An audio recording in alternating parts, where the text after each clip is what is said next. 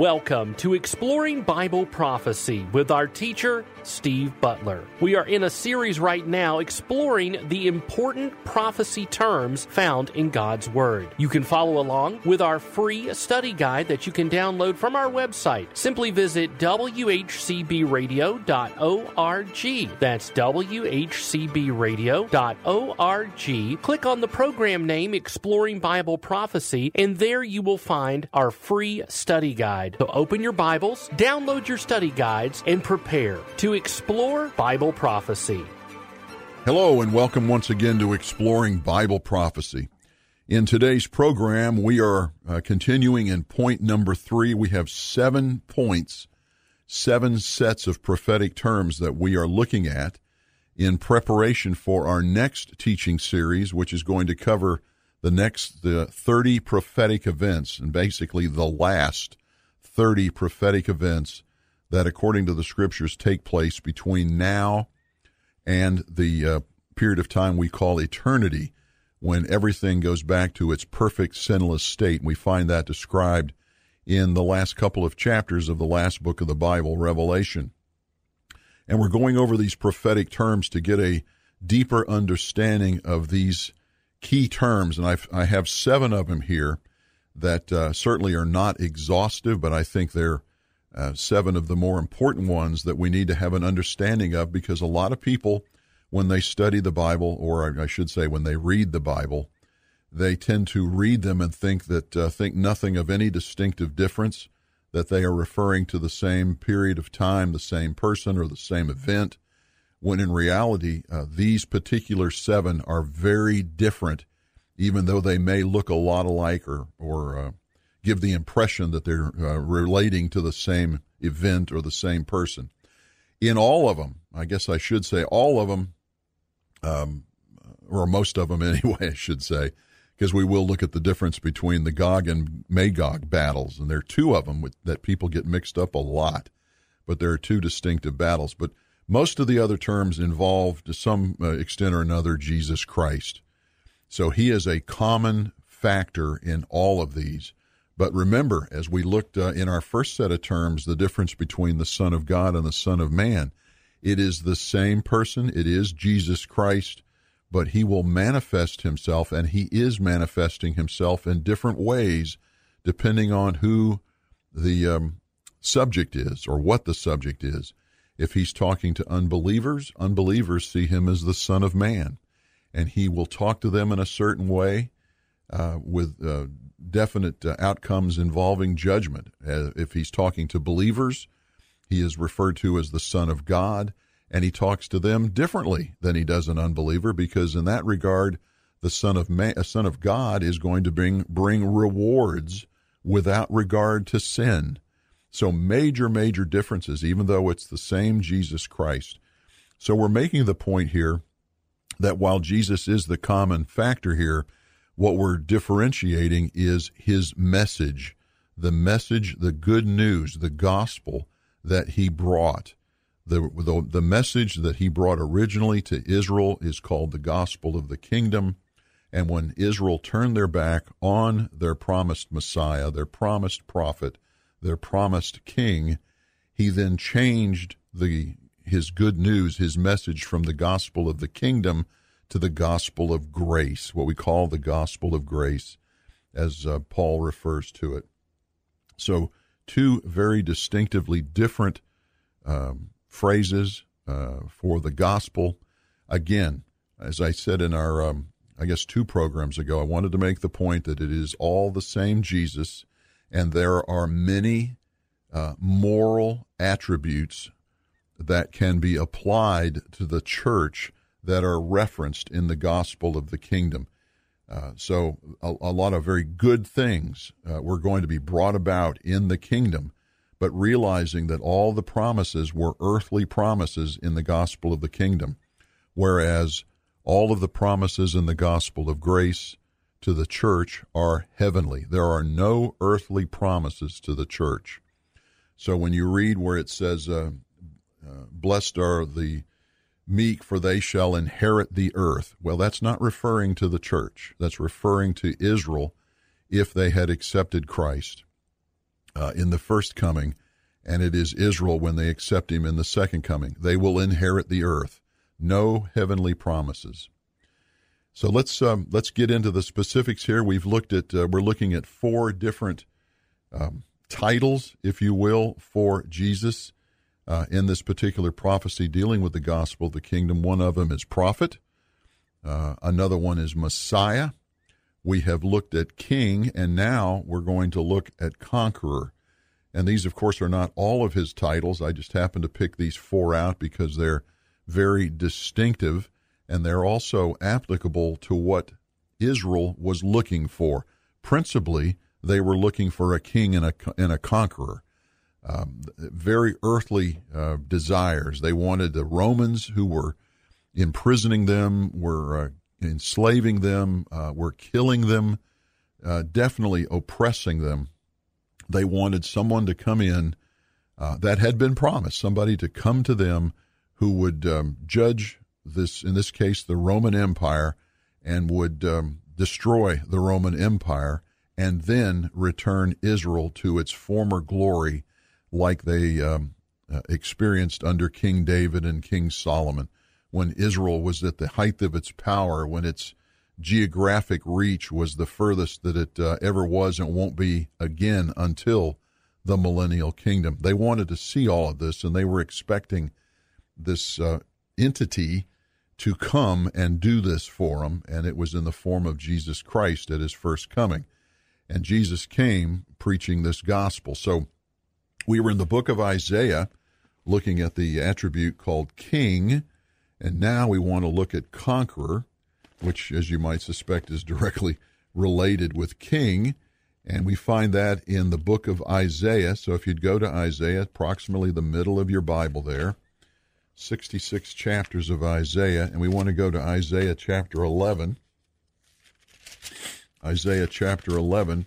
And let's look, first of all, we're going to stay in Isaiah 11 for a little bit. We want to, first of all, look at the first five verses and it says, Then a shoot, uh, Isaiah 11, verse 1, then a shoot will spring from the stem of Jesse. And stepping back just a moment, Jesse was the father of David, and this shoot is a reference to David as the son of Jesse. Um, continuing in verse 1 of Isaiah 11, and a branch from his roots will bear fruit.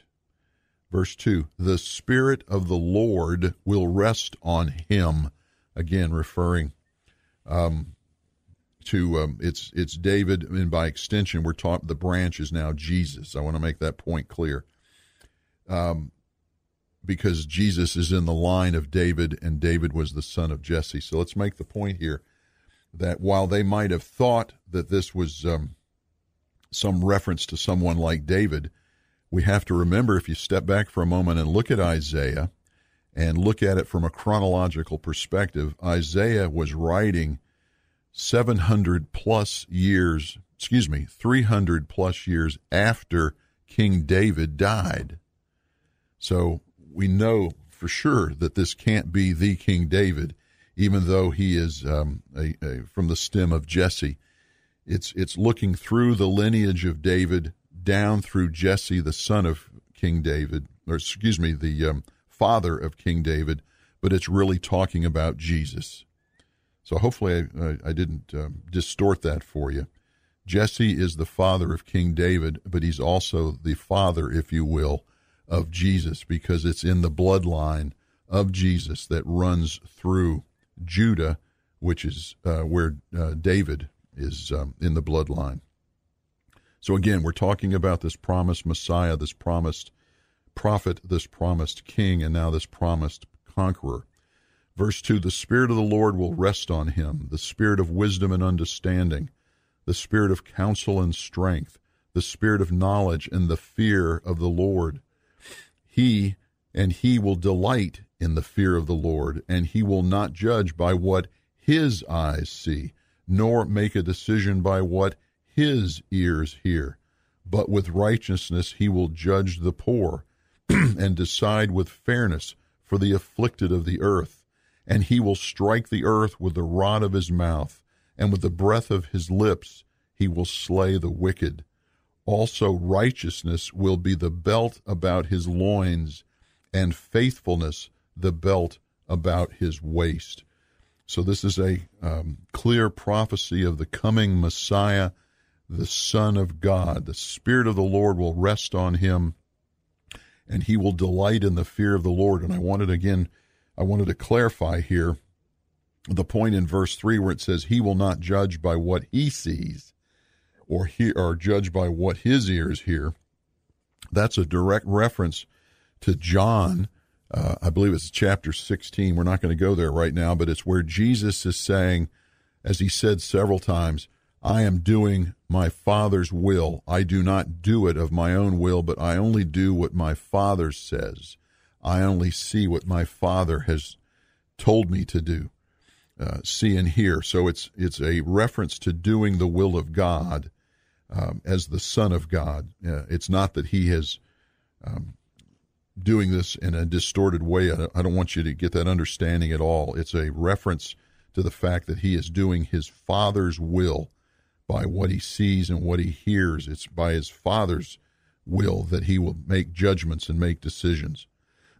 so we see his attributes lined out here in um, Isaiah 11 through the first five verses about what kind of a person he's going to be. He's going to be a righteous person, but he's going to strike the earth with the rod of his mouth, and he will slay the wicked. So he will be a just uh, Messiah, a just king.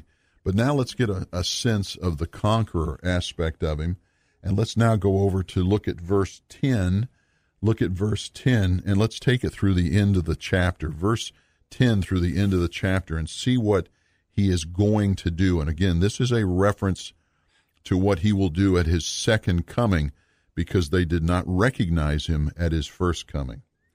So in verse 10 of Isaiah 11, it says, In that day, and again, this is a reference to the uh, second coming judgments, the nations will resort to the root of Jesse. So the nations are going to recognize this individual referenced above there, again to verse 1, the stem of Jesse, the root of Jesse who will stand as a signal for the peoples, and his resting place will be glorious. And that's a reference to the fourth millennial temple in Jerusalem, where he will rule and reign from as King of Kings and Lord of Lords. Verse 11 Then it will happen on that day that the Lord will again recover the second time with his hand the remnant of his people who will remain from Assyria, Egypt, Pathros, Cush, Elam, Shinar, Hamath, and from the islands of the sea. In other words, this is a reference to Matthew 24 and other places where he will regather the Israelites um, at the end of the tribulation period before he judges. Verse 12, and he will lift up a standard for the nations and assemble the banished ones of Israel and will gather the dispersed of Judah from the four corners of the earth. So there's another direct reference to this regathering we read in Matthew chapter 24. I believe it's verse 31. Matthew 24, 31. And I want to also point out that when you see um, a reference to Israel in this case with Judah, realize that we're talking about bringing together the 10 northern tribes called Israel and the two southern tribes, Judah and Benjamin, called Judah. So uh, it's basically saying he's going to bring them all together again. And then he says in the last line of verse 12, he'll do it from the four corners of the earth. Verse 13, he, he uh, amplifies this point that he made in 12 in verse 13. Then the jealousy of Ephraim, another name for the ten northern tribes, will depart, and those who harass Judah, the two southern tribes, will be cut off Ephraim will not be jealous of Judah. In other words, the ten northern tribes will not be jealous of the two southern tribes, and Judah will not harass Ephraim. So all this conflict that's been going on since 9 932 or 931 BC, whenever the kingdom split after Solomon died, all of that will be changed. Verse 14, they, in other words, this combined kingdom of all 12 tribes, they will swoop down on the slopes of the of the Philistinians, excuse me, the Philistines on the west, which is where Gaza is today. Um, that's basically the ancient land of the Philistines. Uh, together, the 12 tribes will plunder the sons of the east.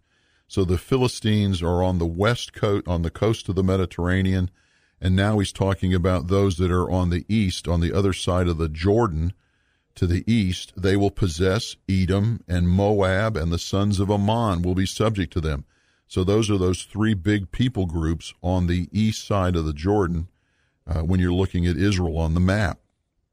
So the Israelites will be very successful here, and the Lord will utterly destroy. You see the conqueror side here, the tongue of the Sea of Egypt, and he will wave his hand over the river, and that's re- re- referring to the Euphrates, to the north of Israel.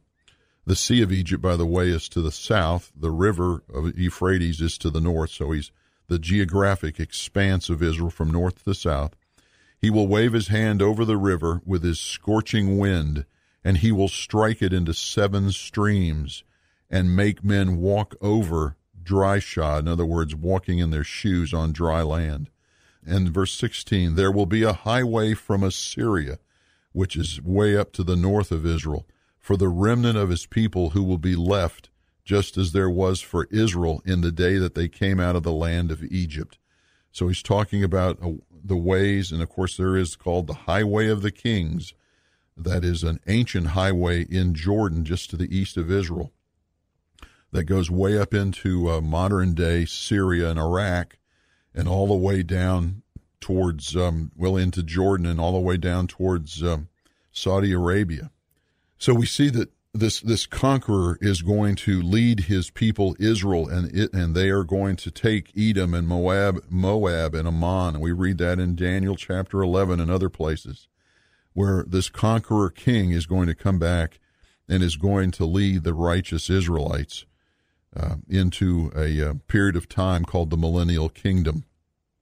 So we see that wonderfully prophesied here in Isaiah chapter 11. And what I want us to do now is go to Matthew, Matthew 26 in the New Testament, Matthew 26, and let's see if we can see any conqueror aspect of Christ uh, related here in Matthew. So if you go to Matthew chapter 26 and go to verse 48, and we'll do um, 48 to 56 here. It says, Matthew 26, verse 48 Now he who was betraying him gave them a sign, saying, Whomever I kiss, he is the one, seize him. So this is the night that Jesus is betrayed by Judas. Verse 49 Immediately Judas went to Jesus and said, Hail, Rabbi, and kissed him. And Jesus said to him, Friend, do what you have come for. Then they came and laid hands on Jesus and seized him. Verse 51 And behold, one of those who were with Jesus reached and drew out his sword and struck the slave of the high priest and cut off his ear. Then Jesus said to him, Put your sword back into its place for all those who take up the sword will perish by the sword. Or do you think that I cannot appeal to my Father, and he will at once put at my disposal more than twelve legions of angels?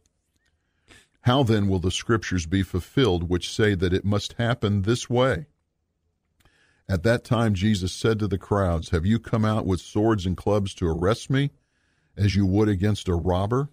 Every day I used to sit in the temple teaching you, and, and you did not seize me. But all this has taken place to fulfill the scriptures of the prophets. Then all the disciples left him and fled. So we see this is a very poignant uh, point in the end of Jesus' ministry when the uh, disciples are backing away from this man who they thought could be the king, the conqueror. And in Jesus, in fact, Jesus says in verse 53, God would send me if I just asked him. He would send me 72,000 angels. That's 12 legions of angels. So you can see that he could very much be the conqueror king, but it was not the time because Israel had turned their back.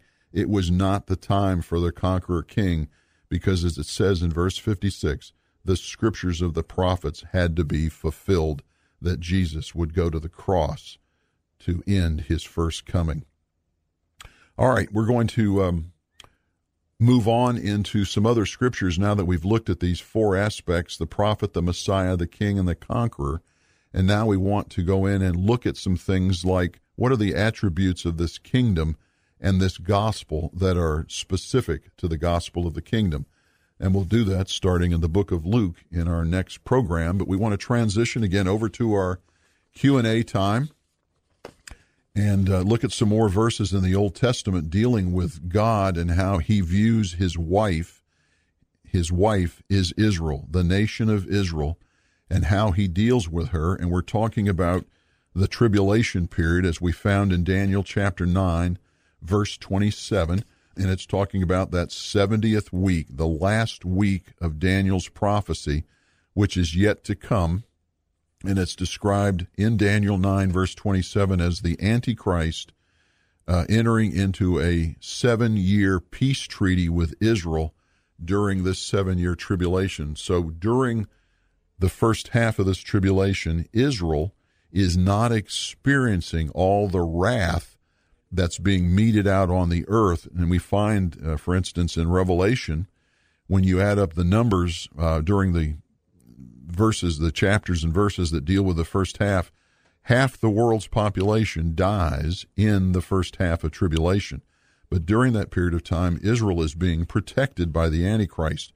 But it says at the midpoint in Daniel 9, verse 27, that the Antichrist will break that seven year treaty. So, three and a half years into that seven year treaty, the Antichrist breaks the covenant and turns around, declares himself God in the temple in Jerusalem, and goes to war against Israel.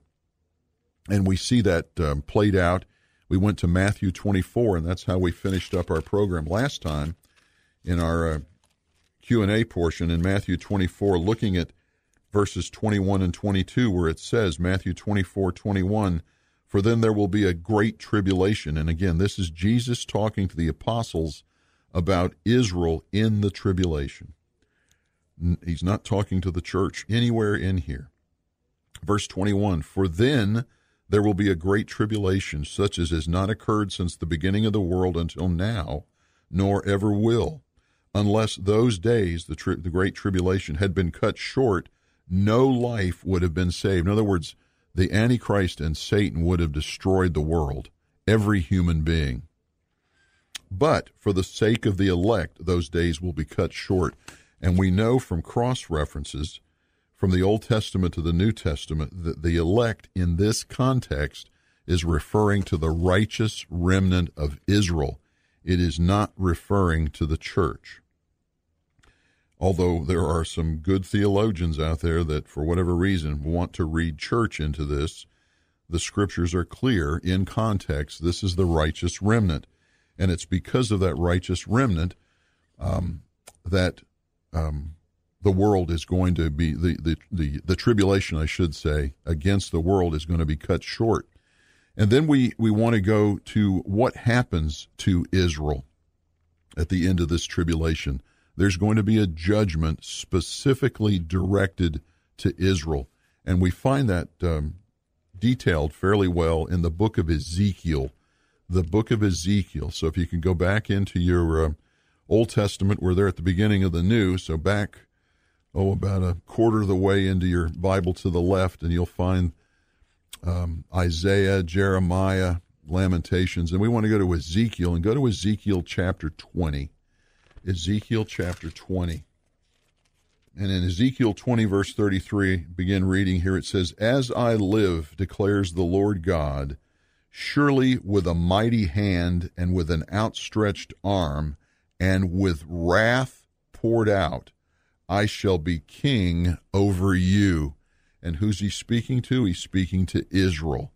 I will be king over you, Israel and I will do it with a mighty hand and an outstretched arm and with wrath. In other words, there's going to be mighty judgment involved. Verse 34 I will bring you out from the peoples and gather you from the lands where you were scattered with a mighty hand and with an outstretched arm and with wrath poured out. So there's that same phraseology again about wrath and the mighty hand and the outstretched arm of God And he's doing here just what he said uh, back in um, Isaiah 11, the which we had in our um, teaching portion um, in our study, and the same thing we see in Matthew 24, uh, verse 31. He's going to bring the Israelites back from the four corners of the earth where they've been scattered.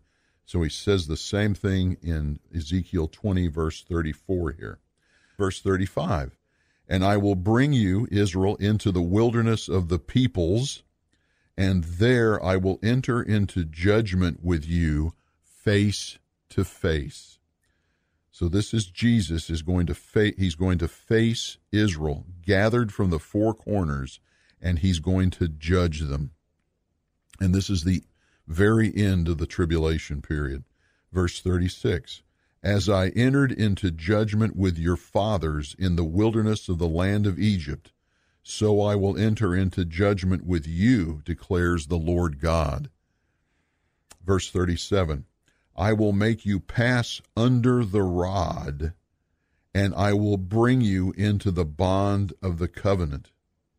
Verse 38 And I will purge from you the rebels and those who transgress against me. I will bring them out of the land where they sojourn, but they will not enter the land of Israel. Thus you will know that I am the Lord. So, what is being said here? At the end of the tribulation period, when Jesus comes back, he's going to gather, as he says in Matthew 24 31, as was prophesied in Isaiah 11, and other places. He's going to bring them back all together from the nations where they've been scattered, and he's going to judge them in righteousness. And he's going to separate them. He's going to separate the rebels and those who transgress against him from those who are the righteous, God fearing, God loving, God worshiping remnant. He's going to separate them, and those that are judged unrighteous will not be able to enter the land of Israel. In other words, they're going to perish, just as that first generation that was judged coming out of Egypt perished in the wilderness. The same thing is going to happen here, and only the righteous will enter the land. So um, we're not going to go there, but very quickly, if you were to go to uh, Romans chapter 11, verse 26, where it says, All Israel will be saved that all Israel being saved is a direct reference to verse 38 in Ezekiel 20, the result of the judgment. Only the righteous will enter the land, so all Israel at the beginning of the millennial kingdom will be saved. All right, we're going to look in our next uh, program. We're going to look at the judgment in the millennial kingdom at the beginning of the millennial kingdom of the Gentiles in Matthew 25. But until then, remember, if we don't talk again, I'll be seeing you in the air. Thank you for joining us on this edition of Exploring Bible Prophecy. Exploring Bible Prophecy is a production of WHCB. Learn more at WHCBradio.org.